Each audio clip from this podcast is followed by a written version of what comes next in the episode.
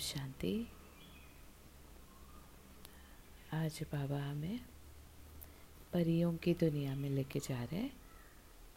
तो हम आज बैठे हुए इमेजिन करेंगे कि वो दुनिया कैसी होगी और ये दुनिया कैसी है, बाबा कह रहे तो जब दोनों का अंतर समझ में आ जाएगा तो हमारा पूरा ध्यान परियों की दुनिया की तरफ़ ही रहेगा। तो चलो, बाबा के महावाक्य सुनते हैं। आज की तारीख है इकतीस पाँच दो हज़ार इक्कीस। प्रातः मुरली, ओम शांति, बाप दादा, मधुबन। मीठे बच्चे, यह दुनिया कब्रिस्तान होने वाली है। इसीलिए इससे दिल नहीं लगाओ। परिस्तान को याद करो। प्रश्न, तुम गरीब बच्चों जैसा खुश नसीब दुनिया में कोई भी नहीं। क्यों? उत्तर है, क्योंकि तुम गरीब बच्चे ही डायरेक्ट उस बाप के बने हो, जिससे सदगति का वर्षा मिलता है। गरीब बच्चे ही पढ़ते हैं। साहूकार यदि थोड़ा पढ़ेंगे भी तो उन्हें बाप की याद मुश्किल से रहेगी। तुम्हें तो अंत में बाप के सिवाय और कुछ भी याद नहीं आएगा। इसलिए तुम सबसे खुश नसीब हो। आज का गीत है, दिल का सहारा टूट न जाए। ओम शांति। बच्चों प्रति पाप समझा रहे हैं और बच्चे समझ रहे हैं कि परोपर यह ज़माना अब कब्रिस्तान बनने वाला है। पहले यह ज़माना परिस्तान था। अब पुराना हो गया है। इसलिए इनको कब्रिस्तान कहते हैं। सबको कब्र दाखिल होना है। पुरानी चीज़ कब्र दाखिल होती है, अर्थात मिट्टी में मिल जाती है। यह भी सिर्फ़ तुम बच्चे ही जानते हो, दुनिया नहीं जानती। हाँ बाबा ने हमको चक्र का ज्ञान दिया है तो चक्र अनुसार हमको पता चलता है। कि नई दुनिया परिस्तान थी, पुरानी दुनिया। कब्रस्तान माना, पुरानी वीक हो गई है जड़ जड़ी भूत। हाँ पुराना मकान गिराते हैं ना तो क्या हो जाता है? पूरा मिट्टी मिट्टी हो जाता है। वैसे पापा समझा रहे कि हर पुरानी चीज़ है ना, वो मिट्टी में मिल जाती, माना उसको नया क्रिएट करने के लिए उसको खराब, ख़त्म करना पड़ता है। तो यह भी सिर्फ़ तुम बच्चे ही जानते हो, दुनिया नहीं जानती। कुछ विलायत वालों को मालूम होता है कि कब्र दाखिल होने का समय दिखता है फॉरेन के कुछ साइंटिस्ट होंगे या कुछ फिलोसोफर्स होंगे, उन्होंने भी कुछ बताया होगा कि अरे बाबा, जैसे वो नास्टरडमस की भविष्यवाणी हम सुनते हैं ना तो वैसे बाबा कहते हैं। तो तुम बच्चे भी परि, जानते हो कि परिस्थान स्थापन करने वाला हमारा बाबा फिर से आया हुआ है। बच्चे यह भी समझते हैं, अगर इस कब्रिस्तान से दिल लगाई तो घाटा पड़ जाएगा। अभी तुम बेहद के बाप से बेहद सुख का वर्षा ले रहे हो, सो भी कल्प पहले मुआफिक। हाँ कल्प कल्प बाबा आते हैं, हमको यही सेम पढ़ाई पढ़ाते तो ये पढ़ाई अभी हमको डिफ़िकल्ट नहीं लगनी चाहिए। इसलिए बाबा हमको ये रोज़ याद दिलाते कि तुम फिर से नई दुनिया बन रही है, मैं फिर से आया हूँ, तुम फिर से पढ़ रहे हो। तो यह तुम बच्चों की बुद्धि में हर कदम रहना चाहिए। तो यही मन मनाभव है। बाप की याद में रहने से ही परिस्तानी बनेंगे। भारत परिस्तान था और खंड परिस्थान नहीं बनते हैं। ये है माया रावण का पॉम्प ये थोड़ा समय चलने वाला है। ये है झूठा शो। झूठी माया, झूठी काया है ना? ये पिछाड़ी का भपका है। इनको देखकर समझते हैं, स्वर्ग तो अभी है, पहले नर्क था। बड़े बड़े मकान बनाते रहते हैं। यह सौ वर्ष का शो है। हाँ बाबा आए धरती पर, बाबा की प्रवेशता हुई और साइंस के साधन बढ़ने लगे। तो सबको क्या लगा कि साइंस बहुत ज़्यादा इम्प्रूव करना है कर रहा है माना, स्वर्ग इधर ही है हमको, यहीं पे स्वर्ग मिल रहा, मिल गया है। तो बाबा कहते कि आखा पिछाड़ी का भपका है और ये सौ वर्ष का ही शो है। अभी अभी ये सब क्रिएशन हुई है एवोल्यूशन हुआ है है ना? सारा डेवलपमेंट हुआ है। तो टेलीफोन बिजली एरोप्लेन आदि ये सब सौ वर्ष के अंदर बनते हैं। कितना शो है? इसलिए समझते हैं स्वर्ग तो अभी है। दहली पुरानी क्या थी? अभी नई दहली कैसे अच्छी बनी है?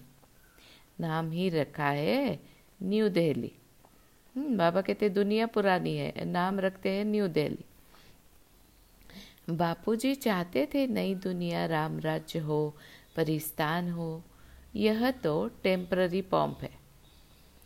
हाँ उनको चक्र का ये सब सारा नॉलेज था नहीं ना तो वो चाहते थे कि ऐसे हो, लेकिन बाबा कहते कि ये तो सब टेम्पररी पॉम्प है। कितने बड़े बड़े मकान फाउंटेन आदि बनाते हैं।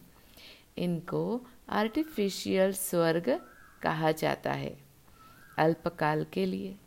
तुम जानते हो इनका नाम कोई स्वर्ग नहीं है। इनका नाम नरक है। नरक का भी एक शो है। यह है अल्पकाल का शो। यह अभी गया कि गया।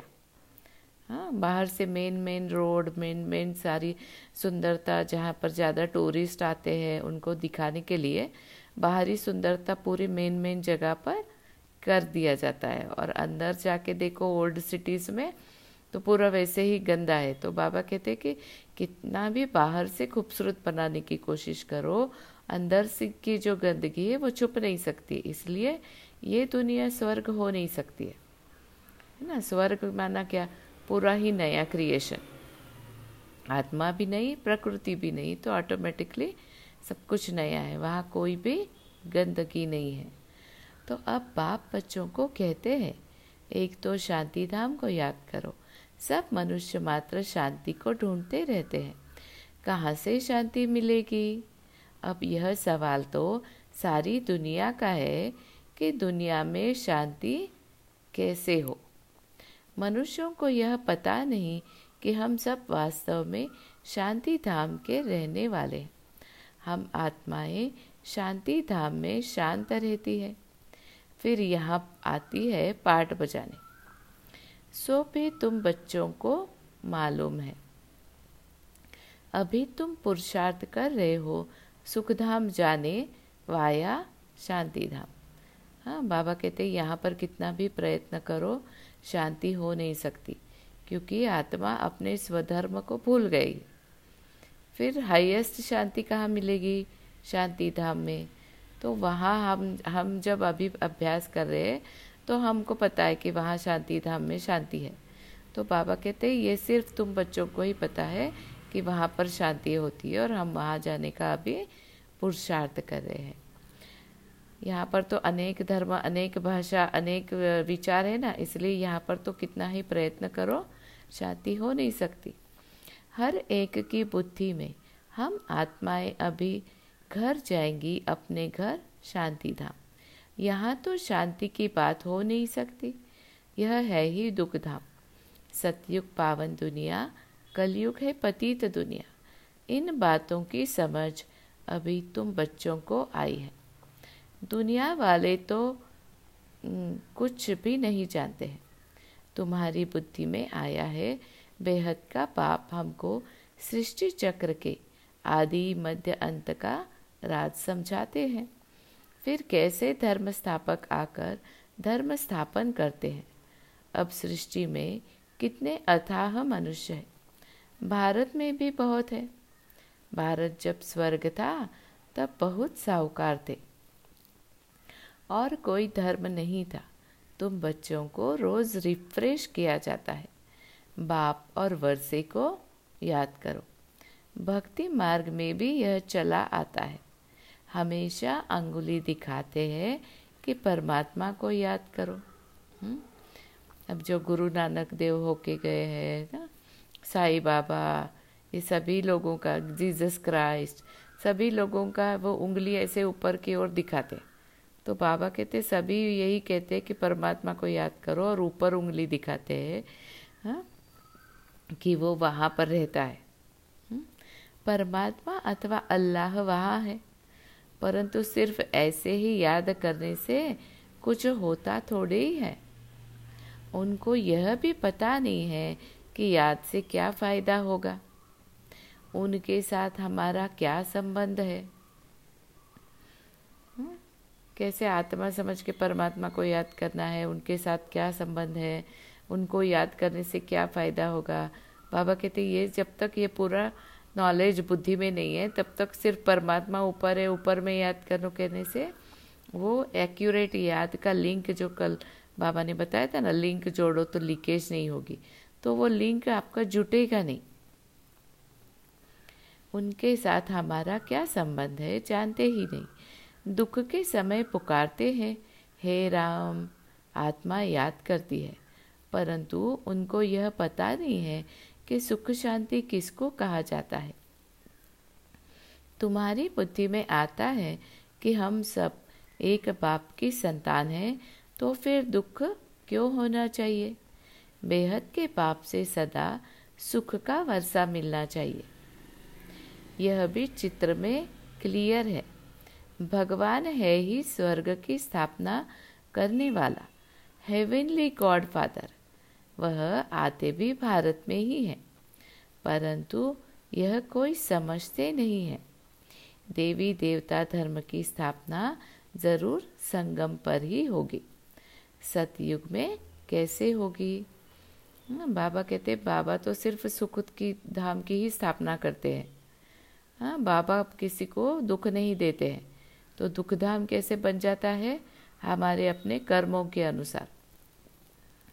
तो बाबा कहते चित्र में क्लियर है कि हर बच्चे को बाप से वर्षा मिलने की मार्जिन अभी संगम पर है।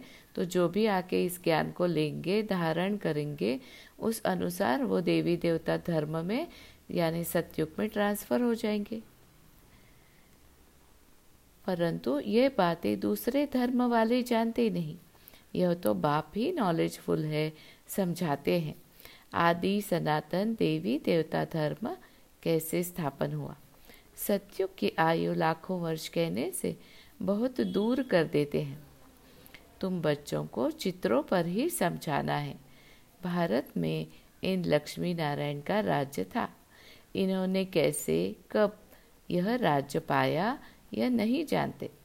सिर्फ़ कहते हैं, ये सतयुग के मालिक थे। उनके आगे जाकर भीख मांगते हैं तो अल्पकाल के लिए कुछ न कुछ मिल जाता है।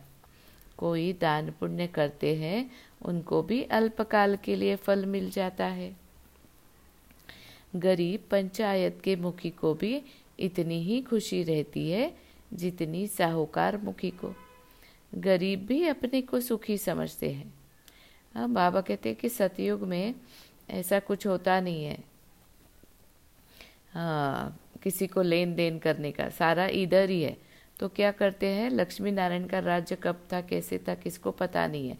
तो जाके लक्ष्मी नारायण के चित्रों के आगे, मंदिर में जाकर कुछ न कुछ मांगते हैं।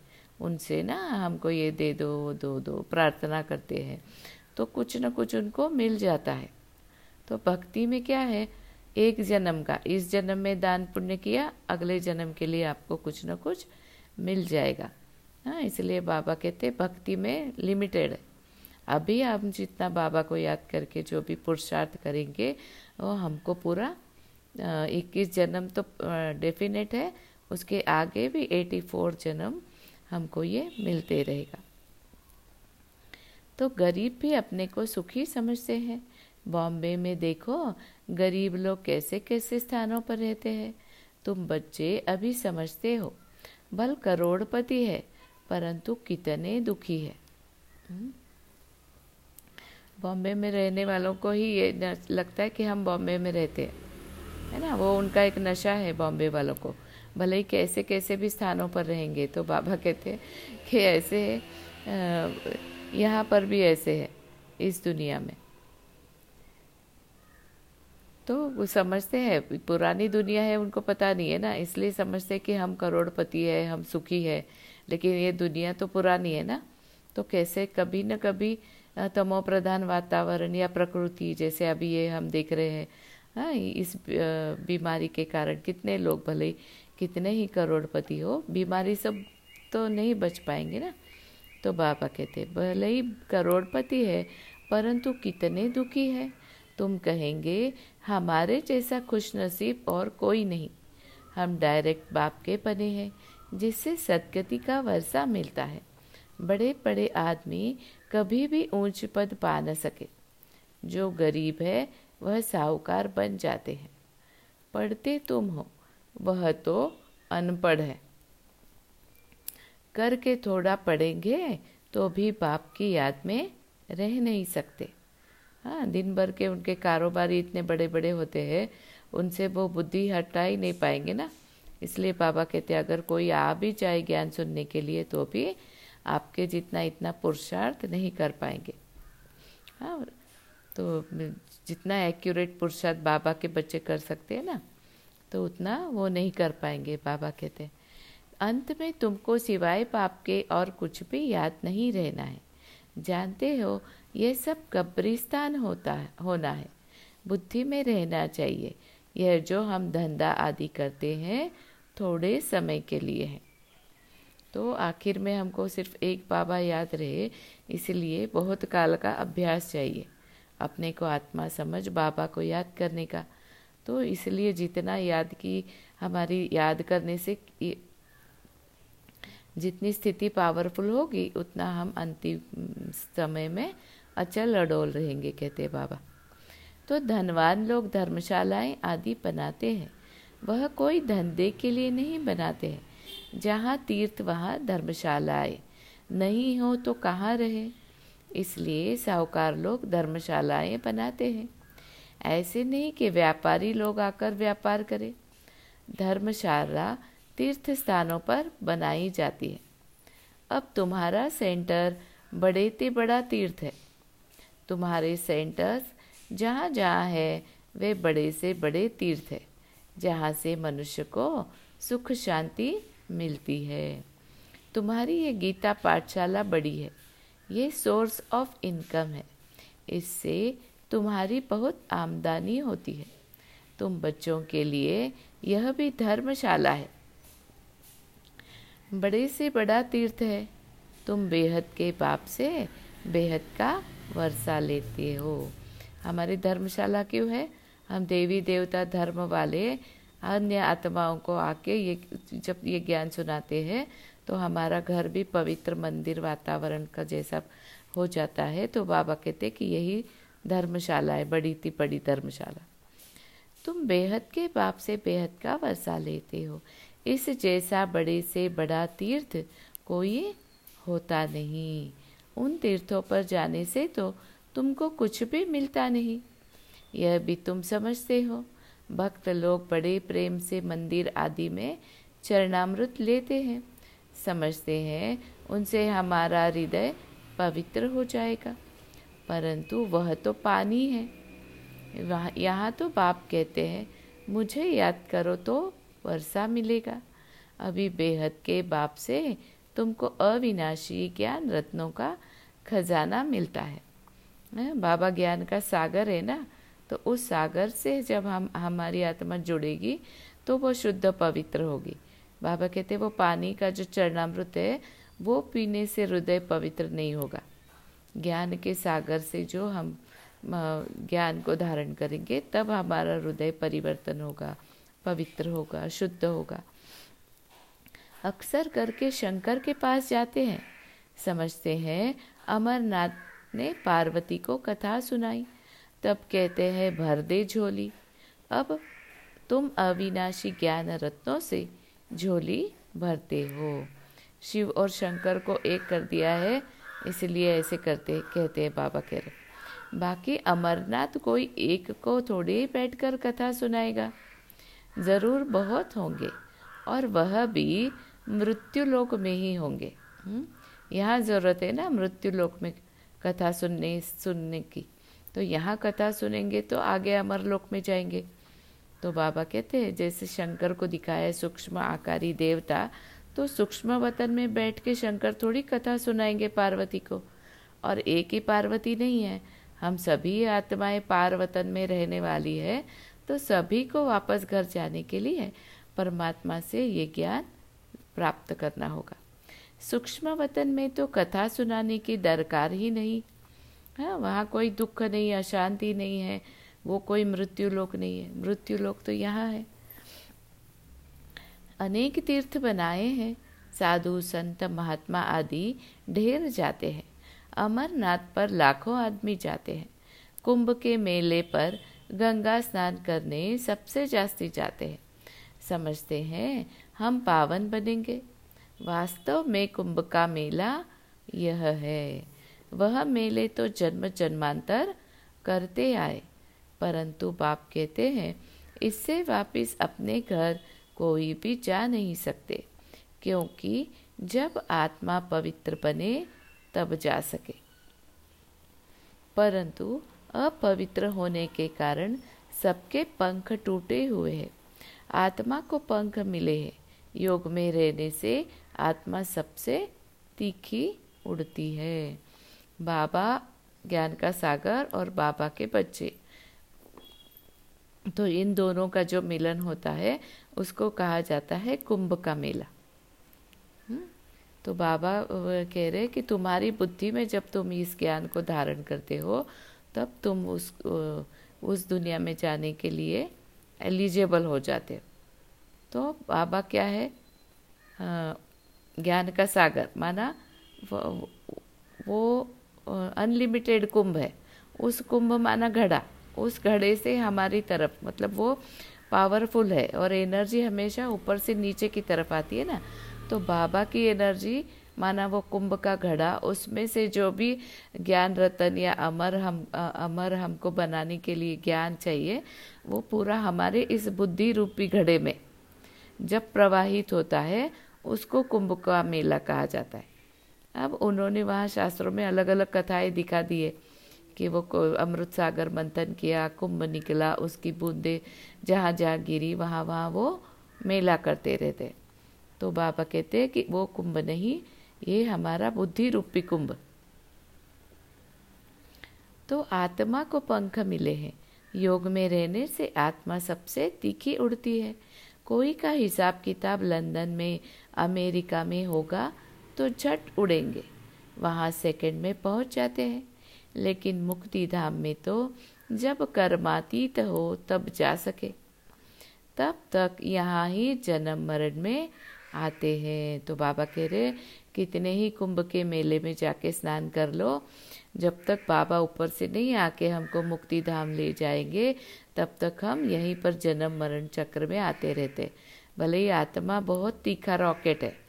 एक सेकंड में जहाँ हिसाब किताब हो, वहाँ पहुँच जाती है। इधर से शरीर से निकली और लंदन, अमेरिका पहुँच गई। लेकिन इधर शरीर से निकल के परम धाम नहीं जा सकती है। या मुक्ति धाम नहीं जा सकती है, बाबा कहते जैसे ड्रामा टिक टिक हो चलता है, आत्मा भी ऐसे है। टिक हुई, ये गई। इन जैसी तीखी और कोई चीज़ होती नहीं। ढेर के ढेर सब आत्माएँ मूल वतन में जाने वाली है। आत्मा को कहाँ का कहाँ पहुँचने में देरी नहीं लगती है। मनुष्य ये बातें समझते नहीं। तुम बच्चों की बुद्धि में आता है कि नई दुनिया में ज़रूर थोड़ी आत्माएँ होंगी और वहाँ बहुत सुखी होंगी। वही आत्माएँ अब चौरासी जन्म भोग बहुत दुखी हुई है। जो बहुत सुखी थे वही अब अंत में बहुत दुखी हुए हैं, क्योंकि वो सुख क्या है? अनलिमिटेड उस सुख के मुकाबले यहाँ का सुख बिल्कुल जैसे बाबा कहते हैं, कागविष्ट बाबा ने कहा ना, सन्यासी कहते कागविष्टा समान तो वैसा आपके लिए यहाँ का सुख हो गया है, क्योंकि जो हाईएस्ट सुख स्वर्ग का आपने भोगा था या आपने यूज़ किया था, उसके मुकाबले इस दुनिया का सुख तो आपके लिए कुछ भी नहीं है। इसलिए आप उस सुख को जितना याद करते हैं, यहाँ की दुनिया आपको दुख देने वाली ज़्यादा महसूस होती है। तो तुमके तुमको सारे चक्र का मालूम पड़ा है। तुम्हारी बुद्धि चलती है और कोई मनुष्य मात्र की बुद्धि नहीं चलती। प्रजापिता ब्रह्मा भी गाया हुआ है। कल्प पहले भी तुम ऐसे ही ब्रह्मा कुमार कुमारी बने थे। तुम जानते हो कि हम प्रजापिता ब्रह्मा के बच्चे हैं। हमारे द्वारा बाबा स्वर्ग की स्थापना करा रहे हैं। जब नंबरवार पुरुषार्थ अनुसार लायक बन जाएँगे तो फिर पुरानी दुनिया का विनाश होगा। त्रिमूर्ति भी यहाँ ही गाया हुआ है। त्रिमूर्ति का चित्र भी रखते हैं। उसमें शिव को दिखाते नहीं। कहा भी जाता है, ब्रह्मा द्वारा स्थापना। कौन कराते हैं? शिव बाबा। विष्णु द्वारा पालना। तुम ब्राह्मण अभी लायक बन रहे हो देवता बनने के लिए। हम्म, बाबा कहते हैं कि शिव का चित्र गायब करके शंकर को दिखा दिया है वहाँ पर। त्रिमूर्ति के चित्र में इसलिए बाबा बता रहे कि तुम ब्राह्मण अभी लायक बन रहे हो देवता बनने के लिए।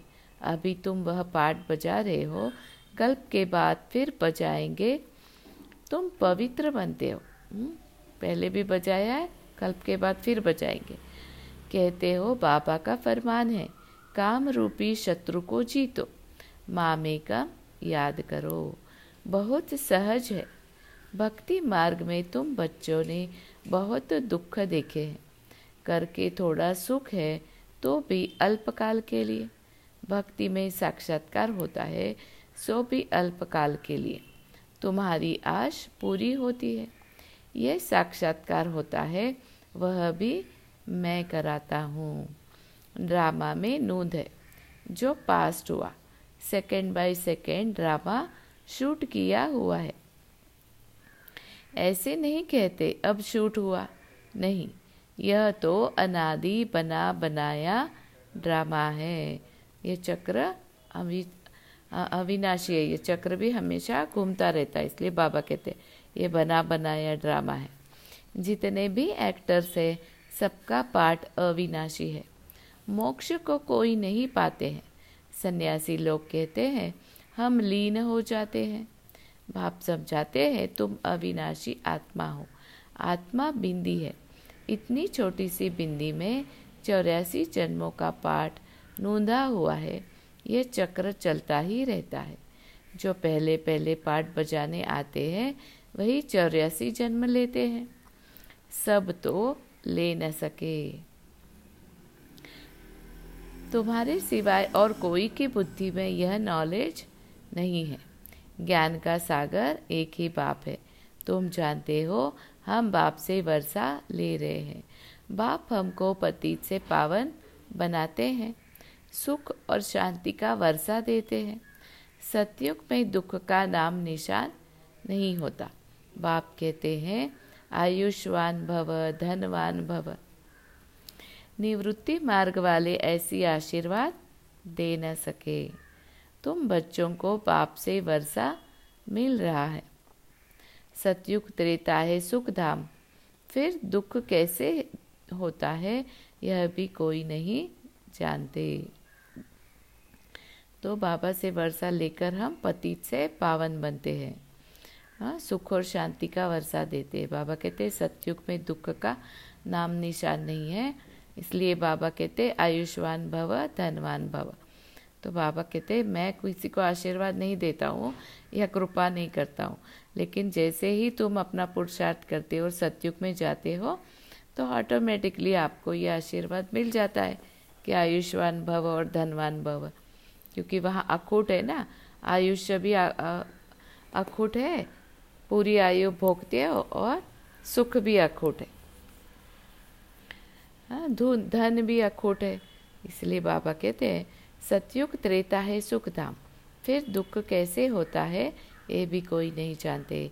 देवताएँ वाम मार्ग में कैसे जाते हैं, वह निशानियाँ हैं। जगन्नाथपुरी में देवताओं के चित्र ताज आदि पहने हुए हैं। दिखाते हैं, फिर गंदे चित्र भी बनाए हैं। इसलिए उनकी मूर्ति भी काली रखी है, जिससे सिद्ध होता है। देवताएँ वाम मार्ग में जाते हैं तो अंत में बिल्कुल काले बन पड़ते हैं। संपूर्ण निर्विकारी है, अहिंसा परमो धर्म है। अब वहाँ से नीचे गिरते हैं तो क्या हो जाती है? आत्मा काली हो जाती है। इसलिए उन्होंने वो चित्र काले बनाए कह रहे बाबा। भले उनकी बुद्धि में ज्ञान नहीं है बट पता नहीं कैसे उनको टचिंग होती है और उन्होंने ऐसे चित्र बना दिए है कह रहे बाबा। जिससे सिद्ध होता है हाँ, देवताएँ वाम मार्ग में जाते हैं तो अंत में बिल्कुल काले बन पड़ते हैं। अभी तुम जानते हो भारत कितना सुंदर था।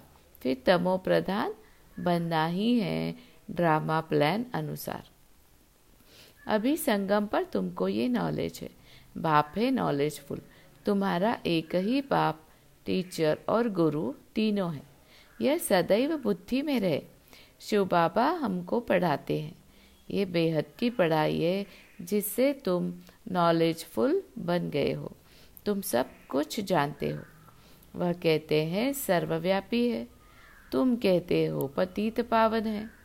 कितना रात दिन का फ़र्क है। अभी तुम मास्टर नॉलेजफुल बने हो नंबर वार। हम्म, बाबा कहते संगम पर ही तुम नॉलेजफुल बनते हो। तीनों कालों को तुम संगम पर ही जानते हो इसलिए नॉलेज को यूज़ करो। जो बाप के पास है वो तुमको सिखाते हैं। तुम भी सबको यह बताते हो। बाप को याद करो तो 21 जन्मों के लिए वर्षा मिलेगा। अच्छा मीठे मीठे सिकिलधे बच्चों प्रति माता पिता बाप दादा का याद प्यार और गुड मॉर्निंग। रूहानी बाप की रूहानी बच्चों को नमस्ते। हम रूहानी बच्चों के रूहानी माता पिता बाप दादा को याद प्यार गुड मॉर्निंग नमस्ते नमस्ते नमस्ते। शुक्रिया बाबा, शुक्रिया। धारणा के लिए मुख्य सार, स्वयं रिफ्रेश रहकर औरों को रिफ्रेश करने के लिए बाप और वर्षे की याद में रहना है और सबको याद दिलाना है। हाँ रिफ्रेश माना नई शुरुआत। अब पुराना कुछ भी हमारी बुद्धि में न हो। तो बाबा बाबा याद रहेगा और फिर वर्षा यानी परिस्थान, आज बताया ना बाबा ने परिस्थान में कैसे पहुँचेंगे। आत्मा शुद्ध, पवित्र बनेगी तो परिस्थान में ऑटोमेटिकली चली जाएगी। तो वर्षे में, वर्षे की याद में रहना है और सबको याद दिलाना है। दूसरा पॉइंट है, इस पुरानी दुनिया से, इस कब्रिस्तान से दिल नहीं लगानी है। शांति धाम, सुख धाम को याद करना है। स्वयं को देवता बनने के लायक बनाना है। हम्म, अब कब्रिस्तान है तो कब्रिस्तान में जाके आत्मा को सुख शांति की फीलिंग नहीं आती है। वहाँ दुखी होते हैं मनुष्य। इसलिए बाबा कहते हैं कि इससे दिल मत लगाओ अभी। हम्म, तुमको सुख धाम शांति धाम जाना है तो उसको याद करो। तो वहाँ की खुशी खुशी की जो पॉइंट्स है आज बाबा ने हमको समझाई उनको याद करो। तो ऑटोमेटिकली स्वयं को देवता बनने के लायक बनाना है। तो उस ओर, उस परिस्थान की ओर आपका ध्यान होना चाहिए। वरदान, नशे और निशाने की स्मृति से सर्व कर्मेंद्रियों को ऑर्डर प्रमाण चलाने वाले ताज व तख्त नशीन भव। नशे और निशाने की स्मृति से सर्व कर्मेंद्रियों को ऑर्डर प्रमाण चलाने वाले ताज व तख्त नशीन भव। संगम युग पर बाप दादा द्वारा सभी बच्चों को ताज और तख्त प्राप्त होता है। प्योरिटी का भी ताज है तो जिम्मेवारियों का भी ताज है। अकाल तख्त भी है तो दिल तख्त नशीन भी हो। जब ऐसे डबल ताज और तख्त नशीन बनते हो तो नशा और निशाना स्वतः याद रहता है। फिर कर्मेंद्रिया जी हुजूर करती है। जो ताज व तख्त छोड़ देते हैं, उनका ऑर्डर कोई भी कारोबारी नहीं मानते। तो बाबा कहते हैं कि संगम पर हमको जो ज्ञान मिलता है, उस ज्ञान का नशा होना चाहिए। और निशाना क्या है? लक्ष्मी नारायण बनना एम ऑब्जेक्ट ये हमारा निशाना है। तो जब ये दोनों याद रहेंगे तो ऑटोमेटिक क्या होगा? सारी कर्मेंद्रियाँ आपकी ताज, और तख्त नशीन बन जाएँगी। माना मैं आत्मा अपनी सीट पर सेट रह के हर कर्म करूँगी तो उन लक्ष्मी नारायण जैसी संपूर्ण बन जाऊँगी। हम्म? तो बाबा ने बताया कि किस किस कौन सी तरह के ताज और तख्त है? तो प्योरिटी का ताज है। फिर जिम्मेवारी यहाँ जो हम पढ़ते हैं उसको पढ़ाने का वो भी जिम्मेवारी है ना हमारी। तो पढ़ाएँगे कैसे? पहले अपने में धारण करेंगे तब औरों को एक्यूरेटली पढ़ा पाएँगे। तो ये जिम्मेवारियों का भी ताज है। हुँ? फिर आत्मा अकाल है। आत्मा को ता, आ, काल खा नहीं सकता। है तो वो अकाल तख्त हाँ मतलब अपनी सीट पर सेट रहना। फिर बाबा का दिल तख्त माना बाबा की याद में जितना रहेंगे तो बाबा के दिल से याद करना माना आत्मा परमात्मा की स्मृति में स्थित है तो ऑटोमेटिकली बाबा से हमारा दिल लगा हुआ है। तो दिल तख्त नशीन बाबा के नज़दीक करीब रहेंगे हम। हाँ? तो ये भी एक तख्त तख्त नशीन का बताया बाबा ने। हाँ फिर जब ये प्रैक्टिस करेंगे तो निशाना माना हम लक्ष्मी नारायण हैं बने ही हुए हैं, ना? हुआ ही पड़ा है, जैसे बाबा कहते वो हमारा याद स्वतः रहेगा। फिर ये जो कर्मेंद्रिया है हमारी, ये हमको ऊपर नीचे करती है दिन भर में, ये भी नहीं होगा। जब हम कर्में जब हम ये अपना स्मृति का ताज और तख्त, ये दोनों ही छोड़ देते हैं तो ये हमारी कर्मेंद्रिया, हमारा ऑर्डर नहीं मानती है। हाँ? जैसे कोई किसी पद से, है ना? सीएम पीएम आदि कोई पद से अगर उतर जाता है तो पहले जितना उसका रहता था कहना मानते हर कोई उतना उनका रिगार्ड रहता है बट उतना नहीं रिस्पेक्ट नहीं रहता है। हम्म, वैसे बाबा कहते हैं वो स्थूल कुर्सी की बात है। आप अपनी आत्मा रूपी कुर्सी पे सेट हो जाओ तो हर कर्मेंद्रिय आपका बात मानेगी। स्लोगन कमज़ोर संकल्प ही प्रसन्न चित्त के बजाय प्रश्न चित्त बना देते हैं। कमज़ोर संकल्प ही प्रसन्न चित्त के बजाय प्रश्न चित्त बना देते हैं। ओम शांति।